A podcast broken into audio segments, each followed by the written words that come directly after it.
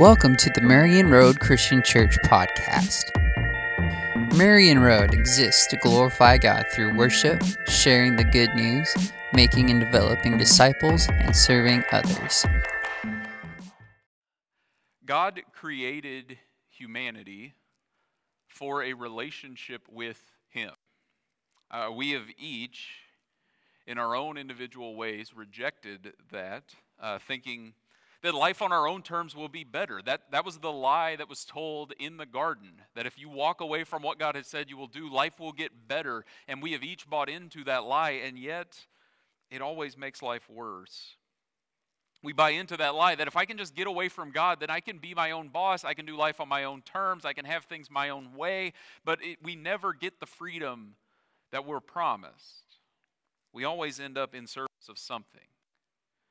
And whatever it is, it is something different for all of us. It might be our own pleasure. It might be the approval of others, our success, our money, our kids' success, whatever it might be. But we always find ourselves oppressed by that thing as opposed to stepping into the freedom we thought we could achieve.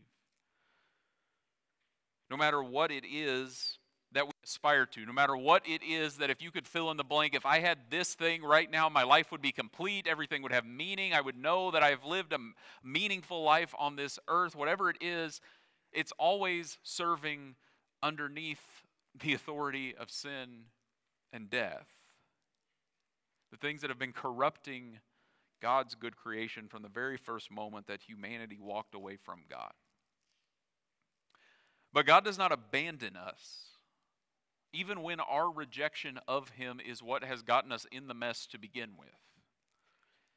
Time and time again, God liberates His people for life with Him so that He might form them into who He's created them to be so that the world might know who God is and the relationship that He wants with us. And we've been unpacking that theme over the course of this sermon series that we are concluding today.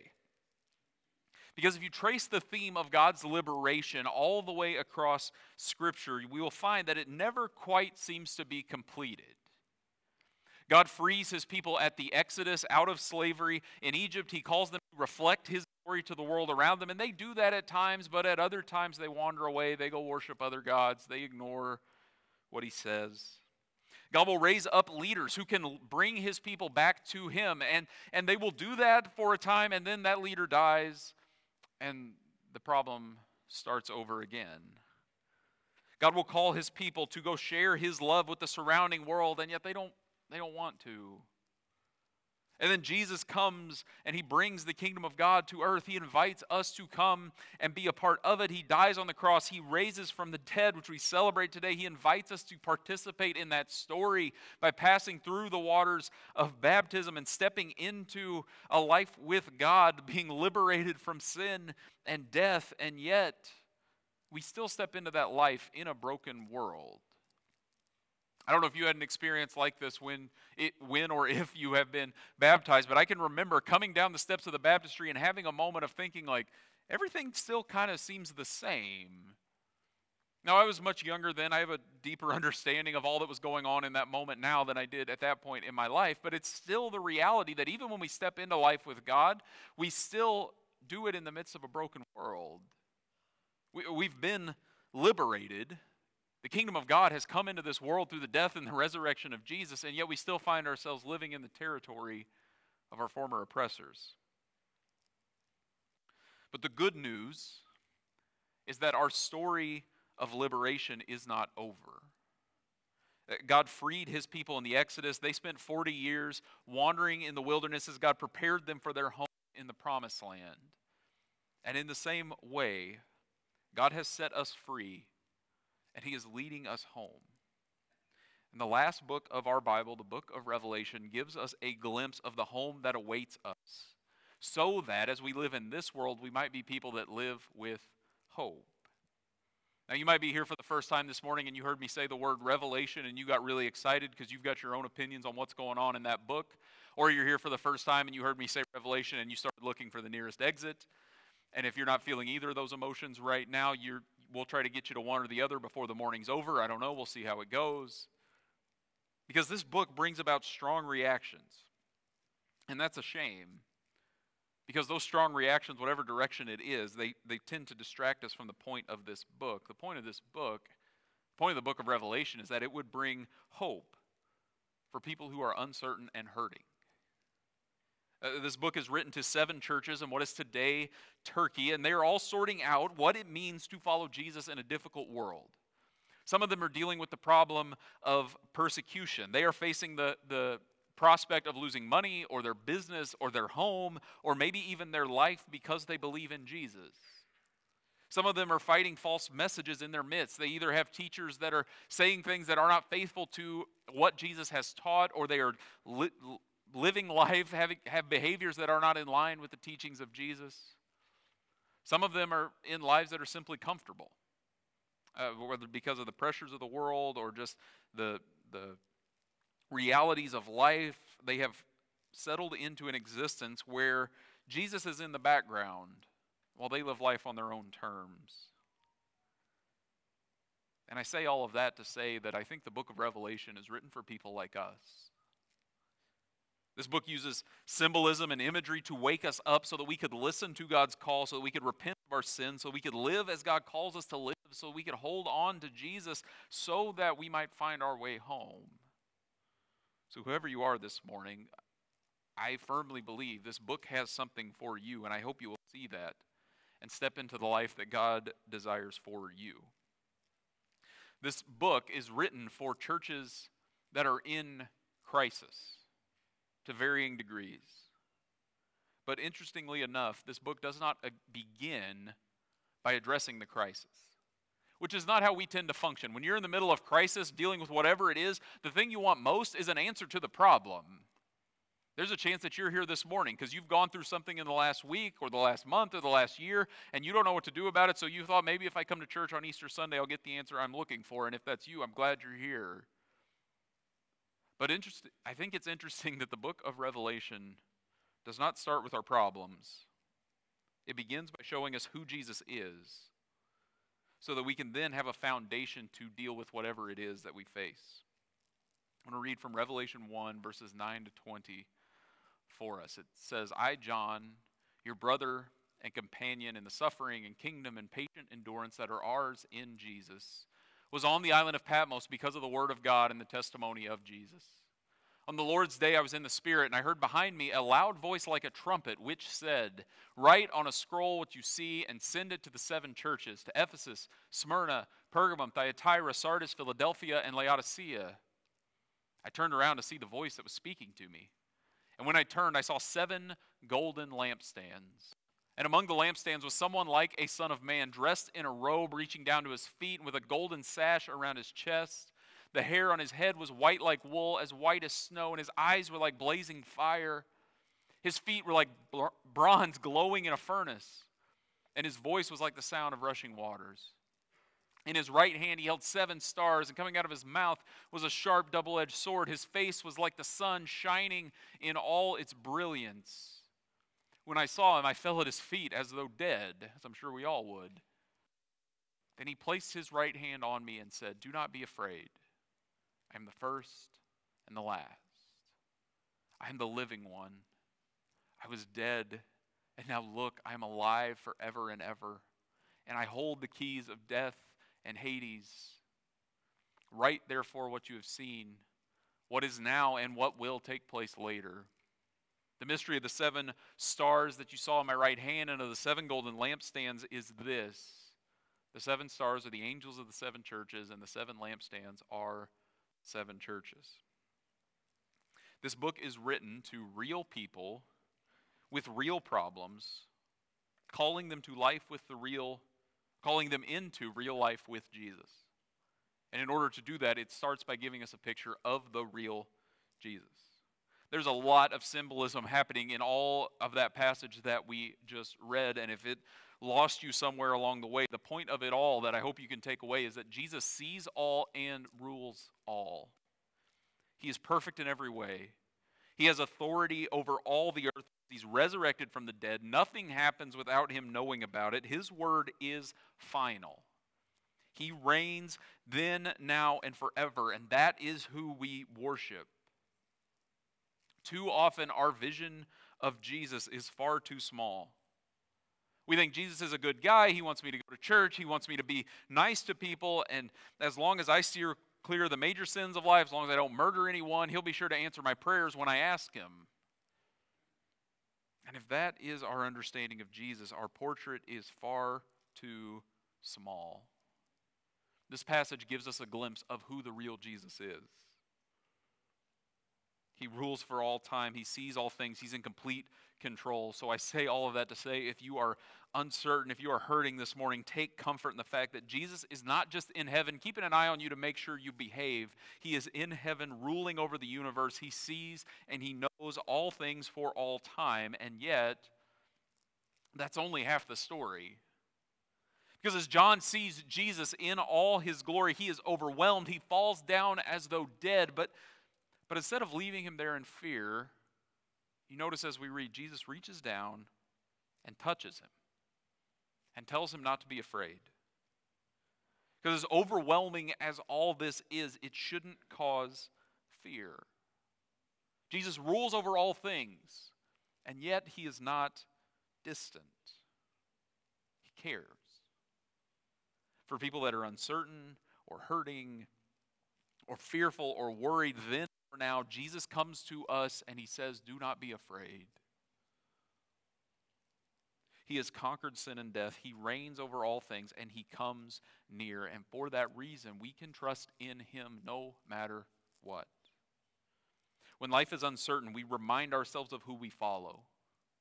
We don't buy into the fears of this world. We don't trust that we can make it through. If I just try a little harder, if I just start getting up a little earlier, if I just read a self-help book or, or find some life hack, then that'll get me through whatever it is I'm going through right now, at least until the next crisis in life hits. We don't do that. We remind ourselves that Jesus rules over all things and he draws near to us, and that is our foundation. No matter what you're going through right now, Jesus is in control and he is near to you. And that will always be true. He has died and risen from the dead, so you can be brought home into life with him. Because that is who Jesus is, he then has a message for these seven churches. And to each one of them, Jesus will say, I know. Now, hearing those words from someone in control and authority can be either comforting or terrifying, depending on the situation. If you're going through something difficult, you're hurting, you're going through whatever it is, you're just barely hanging on, and someone comes to you and says, I know, that can be a real comfort to have someone say, I know what you're going through, I've been there, it's going to be okay, I'm here for you, I'm with you. On the other hand, if you're covering up some kind of sin or lie or deception or cheating or on something, whatever it might be, and someone comes to you and says, I know, that's terrifying because your attempts to cover things up have been found out. And to all seven of these churches, Jesus will at some point say, I know. And sometimes it's a good thing, and sometimes it's not. Sometimes Jesus will say, I know what's happening. I'm, I know you're hurting. I'm here for you. I am with you. Hold on to me. Do not give up. And to some of them, he will say, I know. I, I, I know what you're doing. I know the sin you're living in, and I'm not going to let it go on forever. So repent so that you might be restored. To each church, Jesus reminds them who he is and what it means to follow him. Because these real people need to be reminded of who Jesus is and the life that he calls them to. And today, just as then, I think we need to know that Jesus knows. He knows what we're going through, whether it's good or bad. He wants to meet us in that so that we might have life with him. And so for those of us that are just barely hanging on, wonder if we can make it through another week, Jesus says to us, I know, I know. I'm here for you. I am with you. Hold on to me. Do not give up. And for those of us that are content, comfortable in a life, uh, lived on our terms with Jesus in the background, he says, I know what you're doing. And the end result of what you're doing leads to death, and I don't want death for you, so repent and come back to me so that you can have life. Jesus knows and desires every part of our life to be formed by the liberation he brings so that he might bring us home. and to show us that he has authority to say all these things, chapter four then of this book shifts our focus to heaven, because things on earth seem chaotic and in crisis, but we find that heaven is not teetering on the brink. It is in worship of God, as it is always. And we need to know heaven's perspective on things if we intend to live as God's people. At first glance, it might seem out of touch. And I'm going through real troubles in life. Have you looked at the news? Have you looked at what's going on in my life? Have you looked at social media? Look at all the problems in this world. And heaven's too caught up in a twenty-four seven, three sixty-five church service to do anything about it. But that's not the perspective we find. Actually, heaven gives us the perspective we need. We can't do anything about any problems in our lives or in our world if we do not begin with worship. Before we do anything, we proclaim God is our creator, and any good we do is a response to what he has done. And when we follow heaven's example, we can be confident no matter the uncertainty, because God reigns eternally. We cannot trust God fully until we first worship him properly.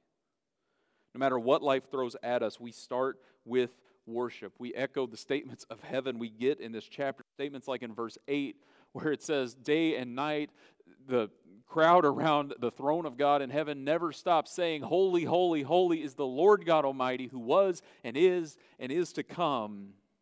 God is holy and reigns over all things forever. Therefore, we praise him. We echo the proclamation of verse eleven in this chapter that says, you are worthy, our Lord and God, to receive glory and honor and power, for you created all things, and by your will they were created and have their being. God is worthy of all praise for all time, because he's created all things, he rules over all things, and therefore we praise him and find our understanding of who we are and what is going on in our world in light of the one we worship. The truths we proclaim, that God is holy and perfect and worthy of praise for all time, that is the bedrock of every part of life. And the rest of the book unpacks how the worship taking place in heaven makes its way to earth as God restores all things. The scene continues in chapter five by telling us God is holding a scroll, but no one's worthy to open it. And John is distraught when he hears this news, because John's been tasked with passing on a message to these seven churches. And if anything has a message for churches, it's surely a scroll, and yet no one can open it. And right when he's about to give up hope, he's told in Revelation five five to look, to not weep, because the Lion of the tribe of Judah, the root of David, has triumphed, and he is able to open the scroll and its seven seals. There is a conquering lion on the way, someone powerful who is going to open this scroll. But when this lion shows up, it is not exactly what we expected. It's a lamb, standing, even though it looks like it has been slain. And this is the one who is worthy to take the scroll. This standing, slain lamb is the lion who has conquered. And that right there is a picture of the story of Easter.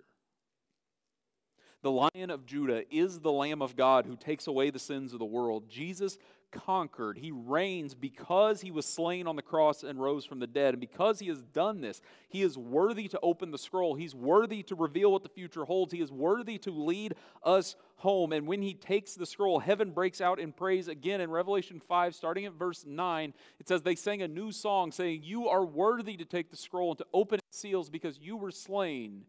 And with your blood you purchased for God persons from every tribe and language and people and nation. You have made them to be a kingdom and priests to serve our God, and they will reign on the earth. Then I looked and heard the voices of many angels, numbering thousands upon thousands and ten thousand times ten thousand. They encircled the throne and the living creatures and the elders. In a loud voice they were saying, worthy is the Lamb who was slain to receive power and wealth and wisdom and strength and honor and glory and praise. Then I heard every creature in heaven and on earth and under the earth and on the sea and all that is in them saying, to him who sits on the throne and to the Lamb be praise and honor and glory and power forever and ever. The four living creatures said amen, and the elders fell down and worshipped. Jesus has conquered through his death. The Lamb who was slain now reigns. And that is the truth of Easter, and that truth transforms everything. Jesus reigns, and he invites us into his kingdom. We follow the Lamb who was slain into the life God desires for us. The middle section of this book gives us a series of cycles to describe God's judgment of evil and his liberation of his people. And those chapters don't lay out a timeline for the future, but they give us a framework to help understand what is happening in the world, to remind us that God is in control even in the midst of chaos. We can know that God is still at work. He's still concerned about us. He still cares. He is still doing away with evil, still fulfilling his promises, still accomplishing his purposes, just as he always has. And that happens in a lot of ways through those chapters, but one of the ways it shows up is by drawing our mind back to the Exodus. As John is describing God's judgment, he will describe it like the plagues from the book of Exodus at times, at the, this place where God brings judgment on an evil, oppressive, and godless nation so that his people might be set free. And he uses that imagery to remind us God has not changed. He's still opposed to evil. He still desires to set his people free. He still is going to defeat wickedness, godlessness, and oppression so that his people can come home. And John uses all this imagery to give his readers, including you and me, insight into who the true enemy is. For the seven churches that John is writing to here, they might think that the, their enemy is the Roman Empire. And in our day today, we might think that the enemy is a person or a political party. And John would tell us that's not the case.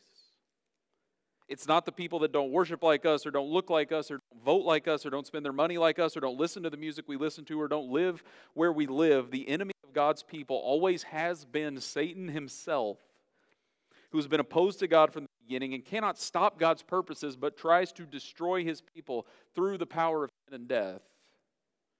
That is our enemy. And we should be aware of that fact because he tends to do his best work when we're distracted and don't realize he's present.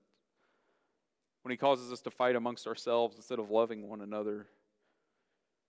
When we focus on the non-essential things that get in the way of our calling to love God and love people as God has loved us. Christ has conquered the weapon Satan uses against us through his death and resurrection, so we should not fear him or give him a foothold. We can be aware of his schemes and know that we overcome by the power of Christ as we step into life with God. And that's the view of the world of life from God's perspective. I don't have kids myself, but I've been told by those that have multiple kids that parenting the second or the third or the fourth child is a lot different from parenting the first one. That when you're parenting the first child, it's like a pacifier goes on the ground, things got to decontaminate for three days before you'd even think about bringing it in the same room as that kid again. And by the second or the third kid, pacifier goes on the ground, you maybe take the time to wipe your sh- wipe it on your shirt before you plug it right back in. And we can laugh about that because if you've been through that, you know that when you get further along, you have a broader perspective, you understand life a little better, and it changes how you engage the world around you because of that. And I say all of that to say that over the course of these chapters in the book of Revelation, John is trying to move us in that direction to have that perspective. That we might we might think, or his readers might think as he's writing this, this book, that the Empire, the authorities over them, they are just going to reign forever and ever. They keep getting stronger and stronger, which means life is just going to get more and more difficult for us. Everything's going downhill. What are we going to do? It's all falling apart at the seams. We might think in our own day that everything's going downhill. Nothing's ever going to get better. There's nothing we can do about it. And John would want us to look at things from God's perspective. It's a perspective that doesn't ignore evil in this world, but it calls us to remember that because of the story of Easter, sin and death do not win the day. Christ is conquered in his death and resurrection, and that means whatever it is that might cause despair, if it's the sin living within us, if it's the brokenness we witness in our world, if it's disease running rampant in ourselves or in a loved one, we know that it doesn't last forever because Christ will return to make all things new. The powers of sin and death might seem to be winning battles right and left, but they have lost the war because God is bringing his kingdom into the world, and the worship of heaven will permeate all creation so that we might be home with our God. And We get a glimpse at the end of that story in the last two chapters of this book as Jesus shows up to do away with all evil, sin, and death for all time and bring his people the victory they've been waiting for. We're given a glimpse at God's restored creation to give us hope for the future, to ground us in the present. Because this story is not over. Christ will one day lead us home, and we look forward to that day. I want to read a little bit of that description in Revelation twenty-one, verses one to five, where it says that, "Then I saw a new heaven and a new earth, for the first heaven and the first earth had passed away, and there was no longer any sea. I saw the holy city, the new Jerusalem, coming down out of heaven from God, prepared as a bride beautifully dressed for her husband. And I heard a loud voice from the throne saying, 'Look, God's dwelling place is now among the people, and he will be with them. They will be his people, and God himself will be with them and be their God. He will wipe every tear from their eyes. There will be no more death or mourning or crying or pain, for the old order of things has passed away.' He who was seated on the throne said, 'I am making everything new.' Then he said, 'Write this down, for these words are trustworthy and true.'" This is the home we look forward to. God will make all things new, so sin and death can be gone, and God's people can live in God's presence for eternity. The sea is gone, not because God's opposed to the beach, but because in the ancient world, the sea represents chaos, and God's restored creation contains none of that. In verse three, it says, "We will be his people, and God will be our God." God will be near to us. The day before Whitney and I's wedding, she has a video on her phone. She's having a conversation with our youngest nephew, and she asks him, after you know, after we get married, are you going to call Monty Uncle Monty? To which he responds, no, because he's not going to be my uncle. I don't know what he knew that I didn't know in, in that moment about how families work. But anyway, uh, Whitney asked him, okay, so then what are you going to call him? And he responded, he's going to be my Monty forever and ever. And yes, I know that's adorable. And then that got more of a laugh first hour, or first service. Uh, and then he got distracted, and he went on a monologue about how uh, concrete gets made. So I don't know, you know, that's how kids are, I guess. Kind of killed the moment. But that line, my Monty, shows a relationship with whoever it is in your life that you are close with, that you might use that sort of language for. It shows intimacy, and something similar is going on here when John says, he will be their God, and God will be their, God will be his people. God has always desired to come near, and now he is nearer than ever before. This promise has always been there that one day God will be able to say, you are my people, and I am your God, and now it has finally happened. And God comes so near that he is able to wipe the tears from our face. He's able to say to us, there is no more death or mourning or crying or pain. He's done away with it all. Our liberation has come. The hope of Easter is fulfilled. And we have made it home. Jesus has died and risen from the dead so that this future might be ours. This is what God has always intended. One last passage I want to look at comes in Revelation twenty-two, verses one to five, where it says, "Then the angel showed me the river of the water of life, as clear as crystal, flowing from the throne of God and of the Lamb down the middle of the great street of the city. On each side of the river stood the tree of life, bearing twelve crops of fruit, yielding its fruit every month. And the leaves of the tree are for the healing of the nations. No longer will there be any curse. The throne of God and of the Lamb will be in the city, and his servants will serve him. They will see his face, and his name will be on their foreheads. There will be no more night. They will not need the light of a lamp or the light of the sun, for the Lord God will give them light, and they will reign forever and ever." Before creation was corrupted, humanity lived in God's presence in a garden. At the end of the story, that is true again. There is a river with a tree giving life that yields a harvest of fruit once a month. There's no more curse, no more brokenness, nothing that God did not intend to be a part of his creation. God's people are able to see God's face, something that has been impossible for humanity to survive since sin entered the world. God's people enjoy God's presence perfectly forever. This is the end of the story. Darkness does not have the last word. Sickness does not have the last word. Sin does not have the last word. Addiction does not have the last word. Death does not have the last word. The presence of God making all things new has the last word. This is what we look forward to because Jesus is alive. This new creation has started to break into our world at the resurrection of Jesus, and these chapters show us how it will one day come in full. This is the home we've been looking for. C S Lewis gives us a glimpse of this at the end of the Chronicles of Narnia, where he says all their life in this world, all their adventures in Narnia, had only been the cover and the title page. Now at last they were beginning chapter one of the great story which no one on earth has read, which goes on forever, in which every chapter is better than the one before. If this is the first time you've ever set foot in this building, or if you were here every single Sunday, I got out of bed this morning so that I could tell you this, that God is calling you home. No matter how far away you are, God wants a relationship with you. He loves you more than you could know. Whatever joys we experience in this life are a drop in the ocean compared to the joy He desires for us with Him. So don't settle for life on your own terms. Don't settle for a life motivated by money or success or your own glory or whatever it might be, because the best things that those areas of life will ever be able to give you last until the end of this life and no further. The life God desires for us stretches into eternity in His presence. Don't settle for reading the title page when God has an entire story He wants to write. This is the home you were made for.